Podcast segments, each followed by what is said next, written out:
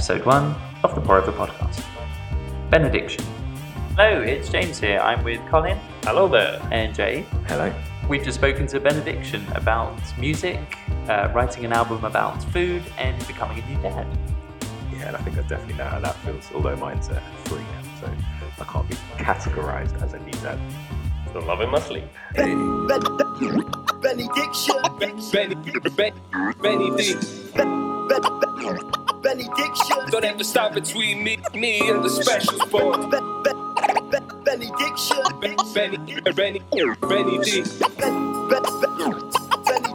Don't ever stop between me, me and the special sport. And how did you get into writing and, and rapping? Um, so I've always been into music and I've always been into writing. So as a kid, I used to write stories and like comics and poems and that kind of thing. This was back in junior school. And then I kind of developed like a sort of interest in rap. Not like ma- not like sort of mass didn't massively get into it until much later, but I suppose you know things that sparked my curiosity were just little things like sounds corny, but like seeing Fresh Prince of Bel Air and seeing like Will Smith beatboxing and playing the uh, the glasses, like playing the melody on the glasses at the same time, and thinking, wow, that's kind of cool.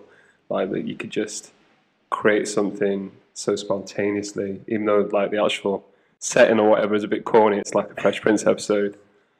You know, the sentiment behind it I thought was pretty cool. And then um, I got really into like dance music. Uh, the likes of the Prodigy and the Chemical Brothers, who again are kind of rooted in that kind of uh, what's it called that school of like sampling and making like really raw drum heavy music. And you can hear the influence that hip hop and like electro has on their sound. And even down to the point where you listen to the Prodigy and he's sampling like old Beastie Boys lyrics and getting Kool Keith of the Ultramagnetic Ultramagnetic MCs to guest on, on his songs and stuff. And I was like, okay. So that made me want to dig a bit deeper, and then I got into like the Beasties and NWA and like Our Soul, and Rakim, Wu Tang, and yeah, just um, I like the idea. For me, it was just like that perfect combination of music and uh, like writing. You know, like it's there's so much more scope in terms of what you can say with rap than there is if you're kind of bound by a melody, like when you're writing like a pop song or whatever. You've got no style to speak of. Your bars are nothing to write home about. So your lyrics aren't something I wanna hear when you feel the need to get up on the stage and open your mouth. You keep going over the growing up, I lived in like small towns around like South Wales and the East Midlands, um, and I the first time I ever rapped in front of like a kind of hip hop audience was at um, Sheff- in Sheffield. Uh, I went to see Rodney P in Skitz at the Poon on Air in Sheffield, and he did this bit at the end where he did like an open mic, and um, he just got people up on stage to, um, you know, spit sixteen or whatever, and. Uh, yeah, like my mates, I was 17 at the time, and my mates were like shoving me on stage, and I was like, okay, fair play. And yeah, Rodney P went nuts, and I was like, I remember being like 17, being like completely starstruck because like this guy that I've been listening to for years was like buzzing off my rhymes. I was like, okay, maybe I could do a bit more of this. And then I went to university in Liverpool. Uh, ended up staying there for seven years, and um, yeah, just got fully immersed in it. Then running a hip hop night at a place called the Magnet with my friend Steve, aka DJ Sketchy Boy. and that night at that particular club was like, you know, for years that was their longest running night, like full stop of any genre. And you know, we were doing that monthly, getting people like um, Broken English from Manchester to come down. Souls, Souls of Mischief actually played there. At some like little dingy, like dingy sounds harsh, but like you know, that grimy basement club in Liverpool. We managed to get Souls of Mischief over, which was pretty amazing. Um, yeah, and just yeah, that was that was that was a really fun time. But that's when I really got immersed in it.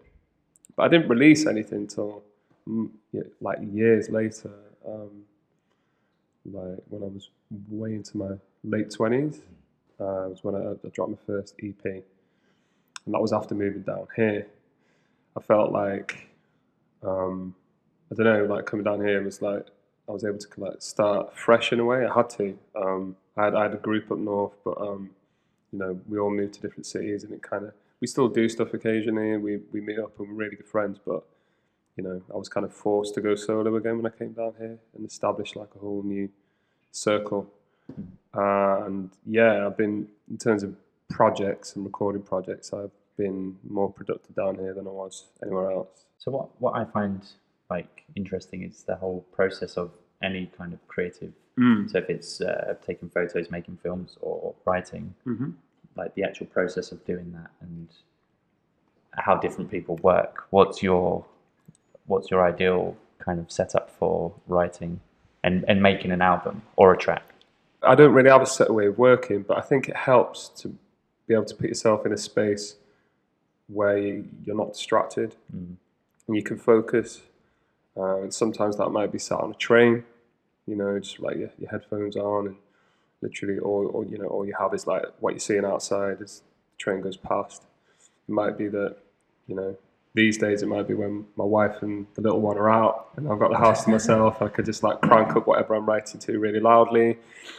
Um, and I used to write exclusively on pen and pad, but um, now because I kind of like just have to write whenever I can. A lot of it goes in the phone now, like in my- in the notes on my phone. Um, see, I don't really have a set way of working.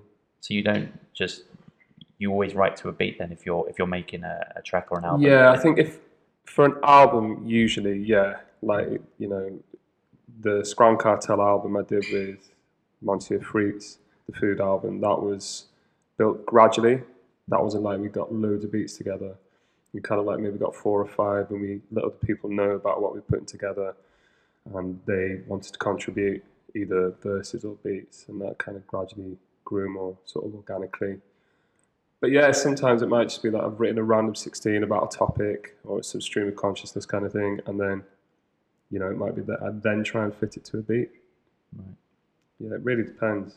Sometimes you just have to get ideas down. You know, I've written entire sort of verses sort of between waking up and getting out of bed in the past. It'd be like, no, I need to get this down then. so yeah, it really varies, really varies. So the uh, Scran Cartel album, Hmm. I've like lots of people have made tracks about food or Yeah, yeah. why an entire album? Was it a challenge or was it just Kind of. I mean, myself and Aaron, uh, Monsieur Fritz, we connected about six years ago, and we did a we did a couple of tracks which were pretty much in, entirely food references. And then a friend of ours, producer friend, was like, "Why not make a an EP? You know, in the style of um, you know these sort of classic uh, duos like Cypress Hill, for example, or whatever, where they they have a theme, or you know the Alkaholiks from Los Angeles who talk mainly about drinking and partying, but do it about food. Um, because yeah, you you know, you do get rappers talk about food, like Action Bronson's a prime example, and he has a series on Vice about you know. Can I swear? yeah? of Yeah, course. yeah. Okay, okay. Called Fuck. That's delicious. I was just checking. I wasn't sure it's for the uh, We can the beat kids. it. For the kids. Well, yeah, You can we'll reverse put it. a beat. Yeah, yeah. Uh, and he has like food references and lots of song titles, which are very foodie. Uh, but yeah, we thought we'd just make an album. Like, from from what we can gather, no one's ever really done that. The closest thing to it has been um, MM..Food by MF Doom. Oh, right, yeah. but that wasn't lyrically it wasn't really exclusively about food. It was kind of like loosely about it with um, some skits with kind of snippets that kind of bound it together. It's a great album but it wasn't explicitly about food and we wanted to make one which was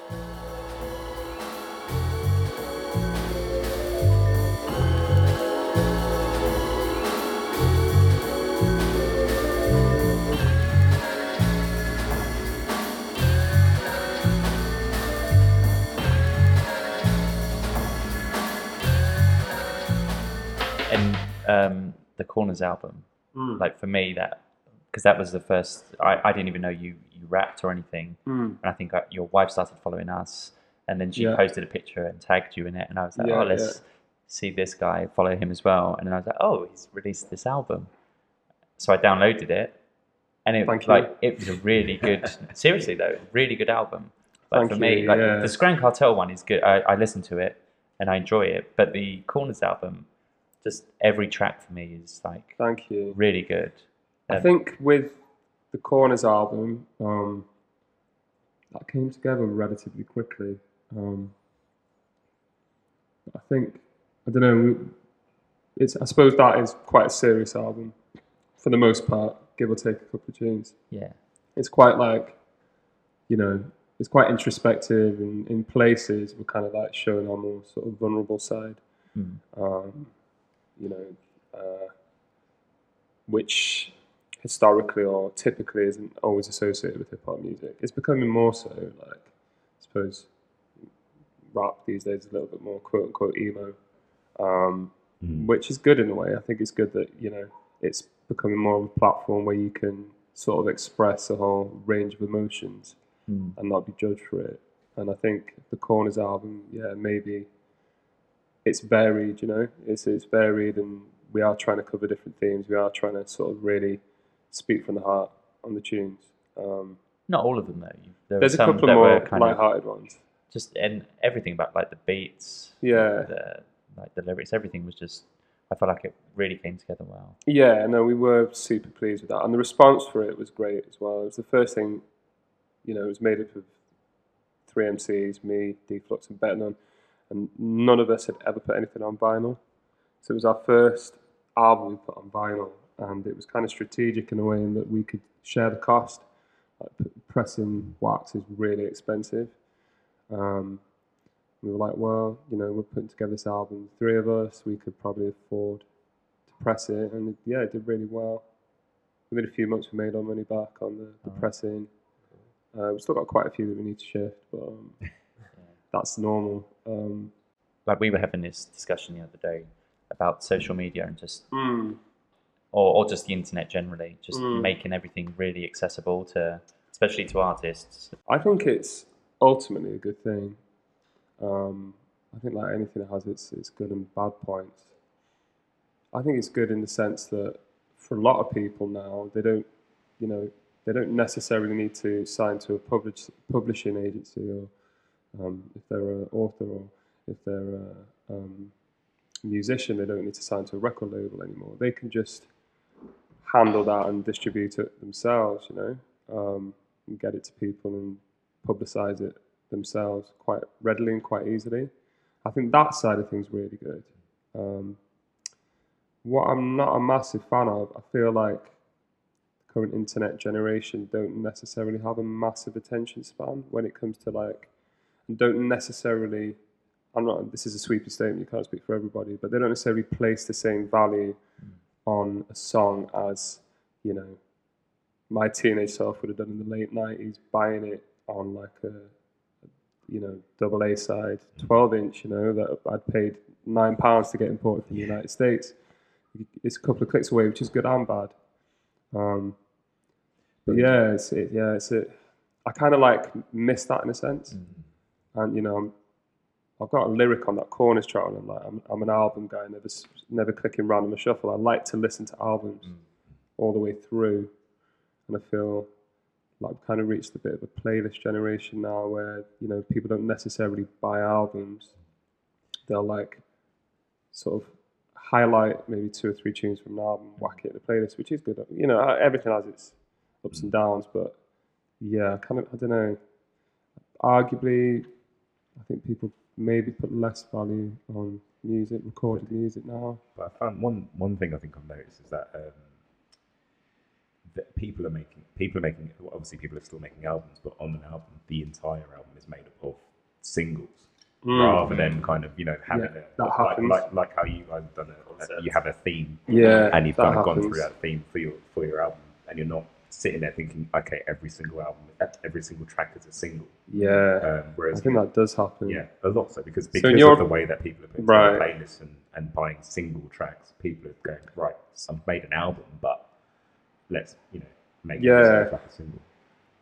So what you're saying is um, because they wanted to have that playlist, like maybe whack it on a house party kind of feel. For Yeah. example, they want every tune to have that kind of energy to it. Yeah, So you- so you don't get- it doesn't actually listen like an album. exactly. I yeah. can imagine that is the case for a lot of modern artists, and they're probably, you know, if not forced to by whoever's backing them, maybe sort of subconsciously thinking that anyway. In a lot of cases, but I think thankfully there are a lot of you know really uh, successful artists out there that aren't necessarily sticking to that format. Like I thought, um, uh, "To Pimp a Butterfly" by Kendrick Lamar was a really great album, and that did have some tunes that were obvious singles on it, definitely like um, "All Right" and a couple of others. But within that, you know, it was, there was a narrative to it. Um, there were like little refrains that you kept going back to.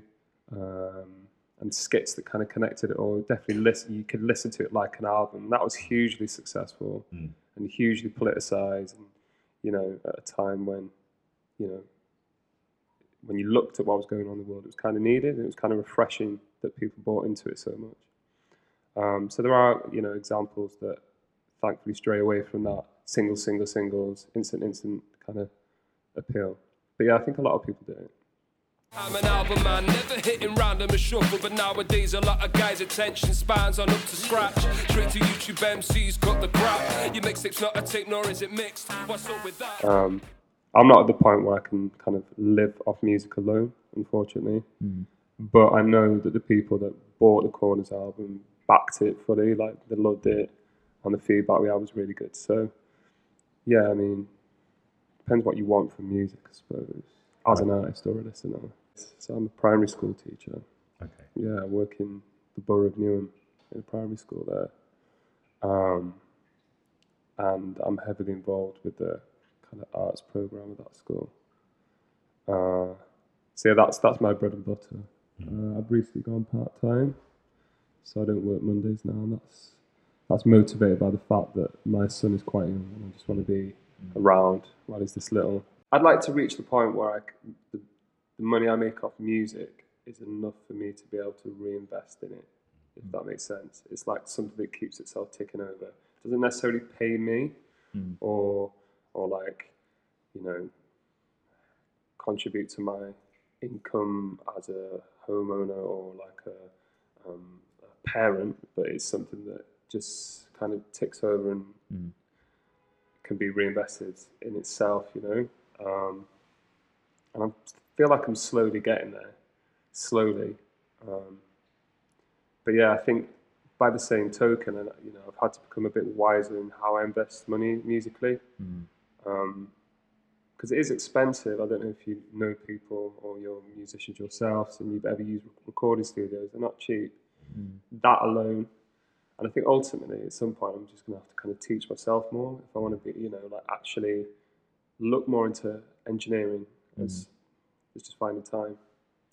Because yeah, I know people that just do all that stuff themselves. They record themselves, they mix and master themselves, and they make their own videos, and they, you know, was going to ask you about the handle the whole thing. the creative side. How much input do you have, like in even the T-shirt you're wearing, the album artwork, and the videos? Is that something? Do you come up with those concepts, or Uh, so the the t-shirt I'm wearing currently, Scran Cartel t-shirt, uh, twenty pounds plus P and P. Get on me on Instagram. Uh, you get a digital download of the album. Plug, plug, plug. Um, for the actual album cover itself, we have more of an input. We're more specific about what what we're after. In terms of the videos, like um, for the most part, we have quite a lot of input in that. Um, yeah, it's definitely a dialogue. It's not. It's very rare that we kind of step to a videographer or a, um, whoever and uh, say, right, here's a blank slate. You know do whatever with it. There's usually a dialogue. Um, the only exceptions, uh, I don't know if you've seen the pepper sauce video by it was Corners. yeah, Um, that was directed by a guy called Marco Vellini, who's based out in Rome, um, who I'd worked with previously years ago on my first ever video. Um, in fact, both videos I did with him, he was like, oh, I've got this great idea, I've heard your tune. So, you know, obviously I had to send in my lyrics as well, because um, he speaks great English, but just to help. Um, and he was like, right, I've got, I've been working with this technique where I won't get into the technicalities of it, it's very hard to explain, and I don't know anything about it. But basically, he made the pepper sauce video look amazing. The way he kind of cut between everything and sped sped bits up, slowed bits down. He had us performing at different speeds, miming at different speeds. It's very Beastie Boys. Yeah, and the energy of it was quite Yeah, Beastie Boys, which is amazing because like, I'm a big Beasties fan. But also, he said that they used this similar technique in an REM video, like years ago. I forget the name of the tune, but where they're kind of all miming at different speeds, and when you mess about with the playback and the editing, it looks like some of us are going super quick while the rest of mm. us are going super Was that slow. done in one shot? I can't yeah, yeah, yeah, yeah, all done in one shot. Yeah, yeah. Very cool. Yeah, so that was his completely his idea, and we were like, we'll go with it. And we knew he was tough from what he'd done previously. He's, he's, he's really, really good, and he's doing very well now. Um, but usually, yeah, there's a dialogue, or sometimes I might even have an idea. Um, but it'd be great to reach the point where, you know, I can kind of realize themselves, them myself. I have like the technical nous to be able to do it, but just finding time really but it's cool, you know. It's, it's again, it's quite cool to have that collaborative energy going on, and sometimes people have ideas that you wouldn't think of on your own as well. You know, And you've got a nine-month-old baby boy. yes. And how, how has that changed your your mu- in terms of Hmm. not just the content of Mm. your music, but do you get less time for it? Do you? I mean, how is that? And what's the ideal? Because we were talking about um, how you'd make money, and if it was gigs and concerts, how do you find like, or or if you could do it full time Mm. and you had a tour, even countrywide, Mm. how would that work for you? Or how would you feel about that? Um, yeah, I don't know if I'd ever get to the point where I'd do like a sort of really um, long tour or whatever. But I mean, you know, obviously, with the nature of doing music, you do get asked to play in other cities and other towns. Um, did a gig in Blackpool recently. Done, you know, I've got gigs coming up in other cities around the UK, and obviously that does mean you have to be away for like a day and a night or whatever. But um, I don't know. Part of me's thinking I might just take them with me and just like we can, you know, see the, whatever town it is during the day, and then go to the Airbnb. I go and do the gig, go home, kind of thing, maybe. Um, but yeah, I don't know how I'd feel about being away. Say if I, you know, did get offered like a ten day tour, I don't know how I'd feel about that. I know people that kind of make a living off being a musician. They have to gig constantly. Um, you know, they've, they've been very successful from it. But um, now that families are coming into the picture for them, that is hard. You know, Mm. that is difficult. Um, But then I guess if that's how you're providing for your family, then yeah, yeah, and obviously they they would have entered into that knowing that that was the case. You know, Mm. so it's kind of like, yeah, you can't really. How much I, I have, I suppose, in a way, I've got the luxury of being able to make adjustments to it because I don't rely on it solely as an income. I can adjust it around my life a little bit, Mm. but if I was to, then it'd be a bit more, you know, essential, I suppose. Mm. Yeah. Have I missed anything in, in the Uh, question? So, yeah, what was the rest of the question? I feel like I've answered part of it, but Uh, yeah. So just how has it changed you? Like Right, the content okay, of the yeah, yeah, music sorry. as well. It's has changed, it changed? at Yeah, definitely. I feel like it has. Um, I used to want to be everywhere. I used to want to be like, you know, um, and take any gig that was offered to me, um, just to get the name about, and also like go and support my peers or whatever. Who, are, you know, hip hop is in this city. It's very grassroots, and a lot of the people in the audience are often performers themselves, which is good and bad. Um, but yeah, I just can't these days. Like I'm knackered a lot of the time, so I just got to be. I just got to be selective Yeah. where I go. I've got to be selective. And in terms of gigging myself, like I've just got to, just got there's got to be a minimum payment involved. I've just got to be like, no, you just have to kind of put your foot down a little bit and just be like, oh, well, I just won't do the gig there. There's more riding on it now. If I'm away for like a night doing a gig somewhere, that impacts on more things than it would have done previously. Uh, and it is fun and I love it, don't get me wrong, but equally need that skrilla. You know I mean? I'm not writing as often as I was, sadly. But what I am doing is actually finishing things that I wrote years ago. because like it's it's I don't know like at the moment I'm finding it quite easy for where I'm currently. This might change.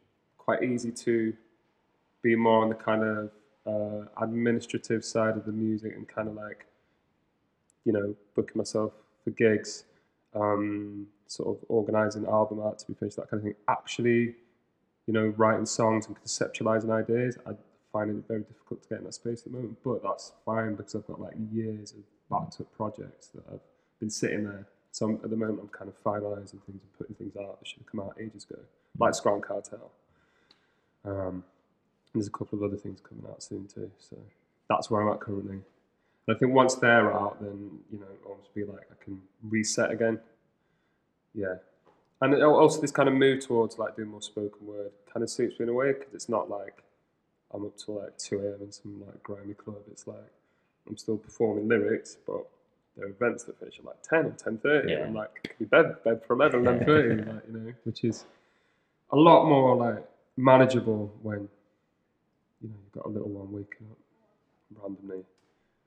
Still still hit the occasional sort of like later event, um, but again, I've just got to be selective. I'm sure you can all attest to For that. sure. You know, Do you find your writing styles change? So, like you say, you've got a backlog of stuff you started writing, but maybe your outlook on life has changed a little bit. yeah. I mean, definitely. Um, Like the relevance, maybe. Like when you're a youngster, out partying, like your, yeah, your goals in life are different, aren't they? yeah. I mean, yeah, the kind of stuff that is that I'm about to release from it's not from that long ago. It's like maybe three or four years, so it's not like a drastic difference. But obviously, when I do right now, the content of what, what I'm writing is a little bit more different. Um, and inevitably, you know, I've, I've written stuff about being a father and that kind of thing. And you know, it's inevitable. You, you write about what you, you're experiencing. Um, yeah. But, you know, I don't want to just be the guy that raps about being a father. no one wants to be that guy. um, but yeah, inevitably it creeps in there. And I'm working with the band on, on some bits as well, which is cool. like a live, a live band. Yeah, yeah, yeah. Very early days, but that's that's Okay. quite quite cool. How did you find the transition from when you moved from further up north to down to London? Did it affect your writing style or your like where you Um, gig? And how green were you? Like you know, for, for the me, you can, you can always tell like when people come down from s- somewhere else and into London, and you're like, yeah, you've not been in London long. You can just there's a sort of like greenness about them. Well, you see some of- people they're so friendly to people like on the tube and stuff. Like you like Yeah, were you, were you that guy, or were you kind of like straight in? You know, But if you were in Liverpool for years, I'd a, lived there for seven years. It's a pretty big city Yeah, too, right? yeah. true. ish, yeah, but the, the pace of life there is completely different. Completely different. And because it's so, um, there's like three or four universities there. Like at summer, like it's super quiet. Like we went up uh, the summer it was great. I, I love the place. I've still got lots of friends there, but um, very different from down here. Like I do love living in the capital, like, and I do love the way that there's just like a, a range of opportunities, whatever you're into, uh, everywhere. Um, that's cool, and the food's amazing. Like the range of cuisine is like astounding, and arguably, I'd probably say it's better than any major city I've been to in the world. In in all fairness, like I think it rivals and beats most cities for that for food. Um, but in terms of when I moved down here, yeah, I kind of just got stuck in really straight away. Um, like my wife's from here, and so we, you know, I've been down to visit a lot of times, and um, you you you inevitably end up making friends that kind of come from here as well. Some of my best friends are from down here, so I've always been here to visit people.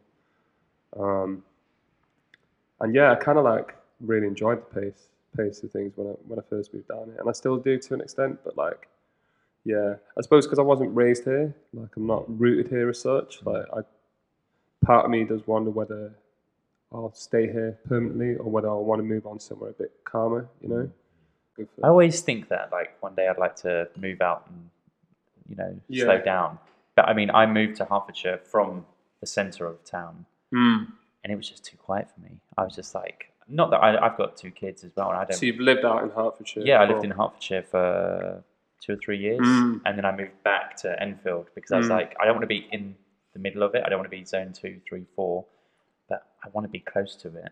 Just because, Yeah, no, we, I like you appreciate said, we've got everything here. Yeah, And it's true. Of all the cities in the world, I mean, I haven't been to New York, but I'm guessing that would be a Comparable, yeah. exactly. Great city, great city. So I don't know. I just feel like moving out. Yeah, I agree. I, I I've it's- stuff. for, for me, and, I, and I'm always like that. It's just I still want to, even if I'm not going to experience it, I still want to have the opportunity Exactly. to. to Yeah. come. If one day I feel like popping out and going to, you know, at least Yeah. you've got that rather than being stuck out. And it sounds terrible, but stuck out in the countryside where you're like, okay, there that cuisine just isn't available. That that nothing's open past a I mean- certain time. You know, it, Yeah, exactly. So yeah, my parents like moved down to um, Devon in the southwest, having Mm. previously lived near Sheffield. Um, that's beautiful. and it's beautiful, Yeah. but mate, it's so cut off That's from a, everything. that's a massive move, isn't it? Sheffield yeah, to Devon. huge. My God. Um, so um, and it is beautiful down there, but it's so cut off, and it takes forever to get there. Yeah. Like Yeah. literally, it takes forever.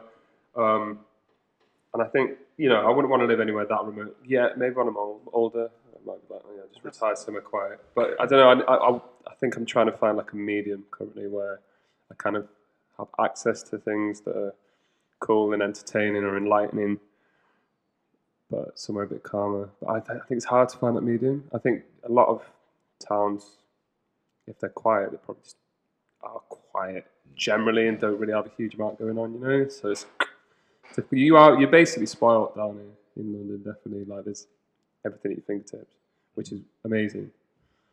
But yeah, it's kind of like I can imagine that being if you've always been around it, quite hard to wa- kind of take yourself away from maybe to an extent, at least on a semi-permanent basis. Yeah, it's all right. It's good for a week or two, and then after that, you kind of Because Yeah. you all raised here, right? yeah.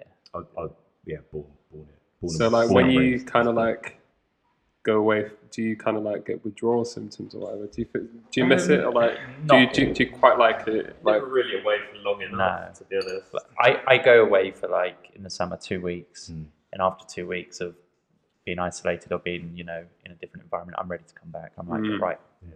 I just uh, yeah, I like the the pace and just having all those things available because we've we've toyed with the idea of oh, I wonder if we moved to Cyprus, for example, we'd have the beach and the mountains. But then I go, oh, but I can jump on the train here and be in the centre of town in 20, 30 minutes and have any restaurant, coffee shop, store, whatever experience I want. yeah, and also the, the variety of people as well. Yeah. Um, where I went to Cornwall um, for a few days with my family because my uh, friends have got um, a place out there, Mm. and it is it's beautiful. It's really quiet. It's lovely. It's rolling, you know, rolling countryside, and the beach is you know was about uh, about seven minute walk away. From Amazing, where we were. Yeah. and it's lovely and it's really nice. And I was like, okay, I could, I can certainly imagine doing a few weeks. Further to that, I just I need the I need the pace, and that's now, and I know that's now. I know it's Yeah. that's only going to really. I want it, I want that right now, but I know when I get older, I'm not. I don't care. I, you know, I would Yeah, have it's done. true. I would have done the Yeah, hard work, and exactly. I'm like, okay, I just want to just want to. I think ideally, like when I reach a certain age, I want to retire to like a nice, like top floor apartment in Croatia. Yeah. That's what that's what I'm aiming for. Like Zadar or somewhere like that. Eat banging seafood every day. Yeah. Go for a swim in like the crystal clear blue I think you'd sea. get bored of it. Bored No, of it. I no, think you would. no. You would. Because I, think- but I, I don't know. I think as you as I'm not that old, but as I get older, I do. I don't do as much of the things that attract Yeah. that are attractive to me. But then don't you think, like, you've obviously got a child as well, and Mhm. do you not want them to have that same, like, just exposure to? I to kind of feel like I want my kids to have that.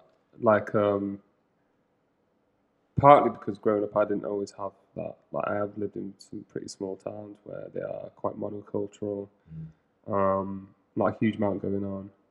And, you know, working in schools down here, I think it's amazing, like, just how the kids down here just take it as part and parcel of their, their existence, that they're constantly in contact with other children that are completely different from them in terms of like race or languages they speak or religion or whatever it is, and they're used to being around difference, and I think that's a beautiful thing. I think that's a great thing. Um, but I, you know, I think a lot of kids, a lot of kids down here, that's just what they have. It's what they're used to. They don't probably think anything of it, but it's, Yeah. it's a quite that is a definitely one of its one of its the best things about living in London. It's like you get areas that are predominantly particular like um, societal groups or whatever, but generally people are kind of used to being around people that are different from them, which is I think Cool. that's actually a, that's a big thing that will probably stop me from, as- or at least when my daughter's young, Mm. uh, that will stop me from moving out because she's she's mixed race and I kind Yeah. of I'm really hot on the like representation, being able to see yeah, yeah, herself and all the people around her. Like I don't want her to have one cultural input. I want Yeah, her to be able to see, and for me as well. Like I want to be able to walk down the street and do the uh, the knowing nod to, you know, the, which you do, right? You do. Well, I don't know. I, I do. You Yeah, know, if I go yeah. to the like, you know, if I go to like Isle of Wight, including the name, it's predic- It's like predominantly it's Yeah. one culture, and I, you know, if you see like one black person, I'm like, hey. Hey, you're, you're here too. hey man, like you just do, right? yeah, and, and, yeah, and I, I can you know, and it's it's quite noticeable when you're the you're really the ethnic minority Yeah, of in an area, yeah. and I kind of want to make sure that there that that she doesn't experience that. I want it to be culturally diverse because I I don't do it for the chart of the mainstream. I don't follow the current. I've got love for the fans that say they rate me. You tell me from the bottom of their hearts that they love it. That's my mission accomplished. If I inspire one kid to have his literature published, or pick up some drumsticks, then I did it. I've done it. It's not make believe. You know I've got love for Cran 'cause he made the So, beat. for a lis- any listeners out there who don't know who you are, Mm.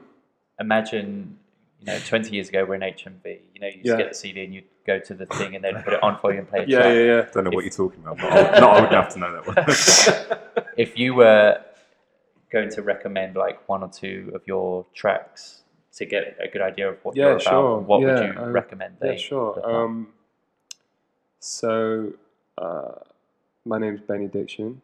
Um, I should I do all the like social media? Sure. So is that is this the spot? Uh, Benny Diction underscore UK at Twitter, and at Instagram I'm Benny underscore Diction, and it's spelt like the name Benny and the word Diction.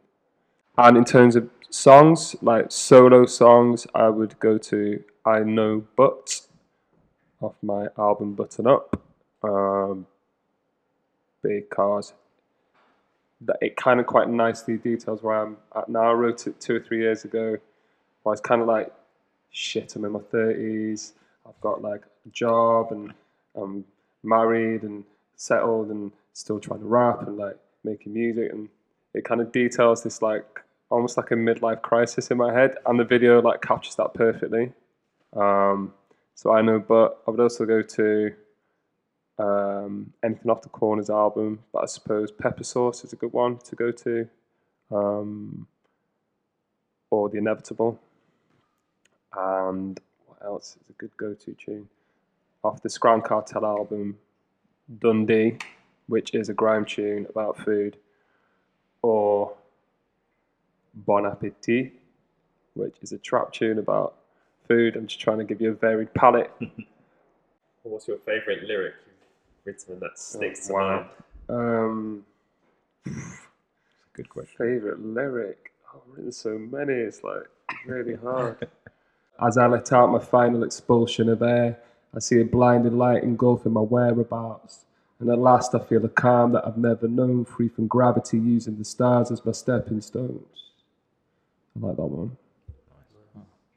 It's very uh, stoic of you, like Yeah, it's a, yeah, meditating on your on your death. on the inevitable. Yeah. Yeah, it's coming for everyone. eventually, eventually. I think Apart from Walt Disney, maybe.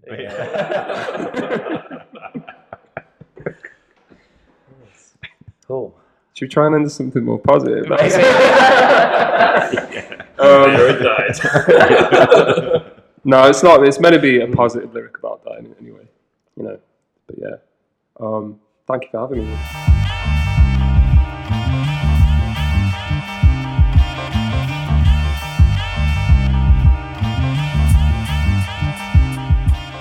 That was Benny Diction. I hope you enjoyed listening to the Pore Over Podcast episode one. Um, follow us on Instagram at Pore Over Podcast, or you can follow me at Mr. Dr. James Stanton. And you can follow me, Jade, at Black Jay Films on Instagram and on Twitter. And I'm Colin. You can follow me at Colin underscore Stanton 82 on Instagram also. See you on the next one.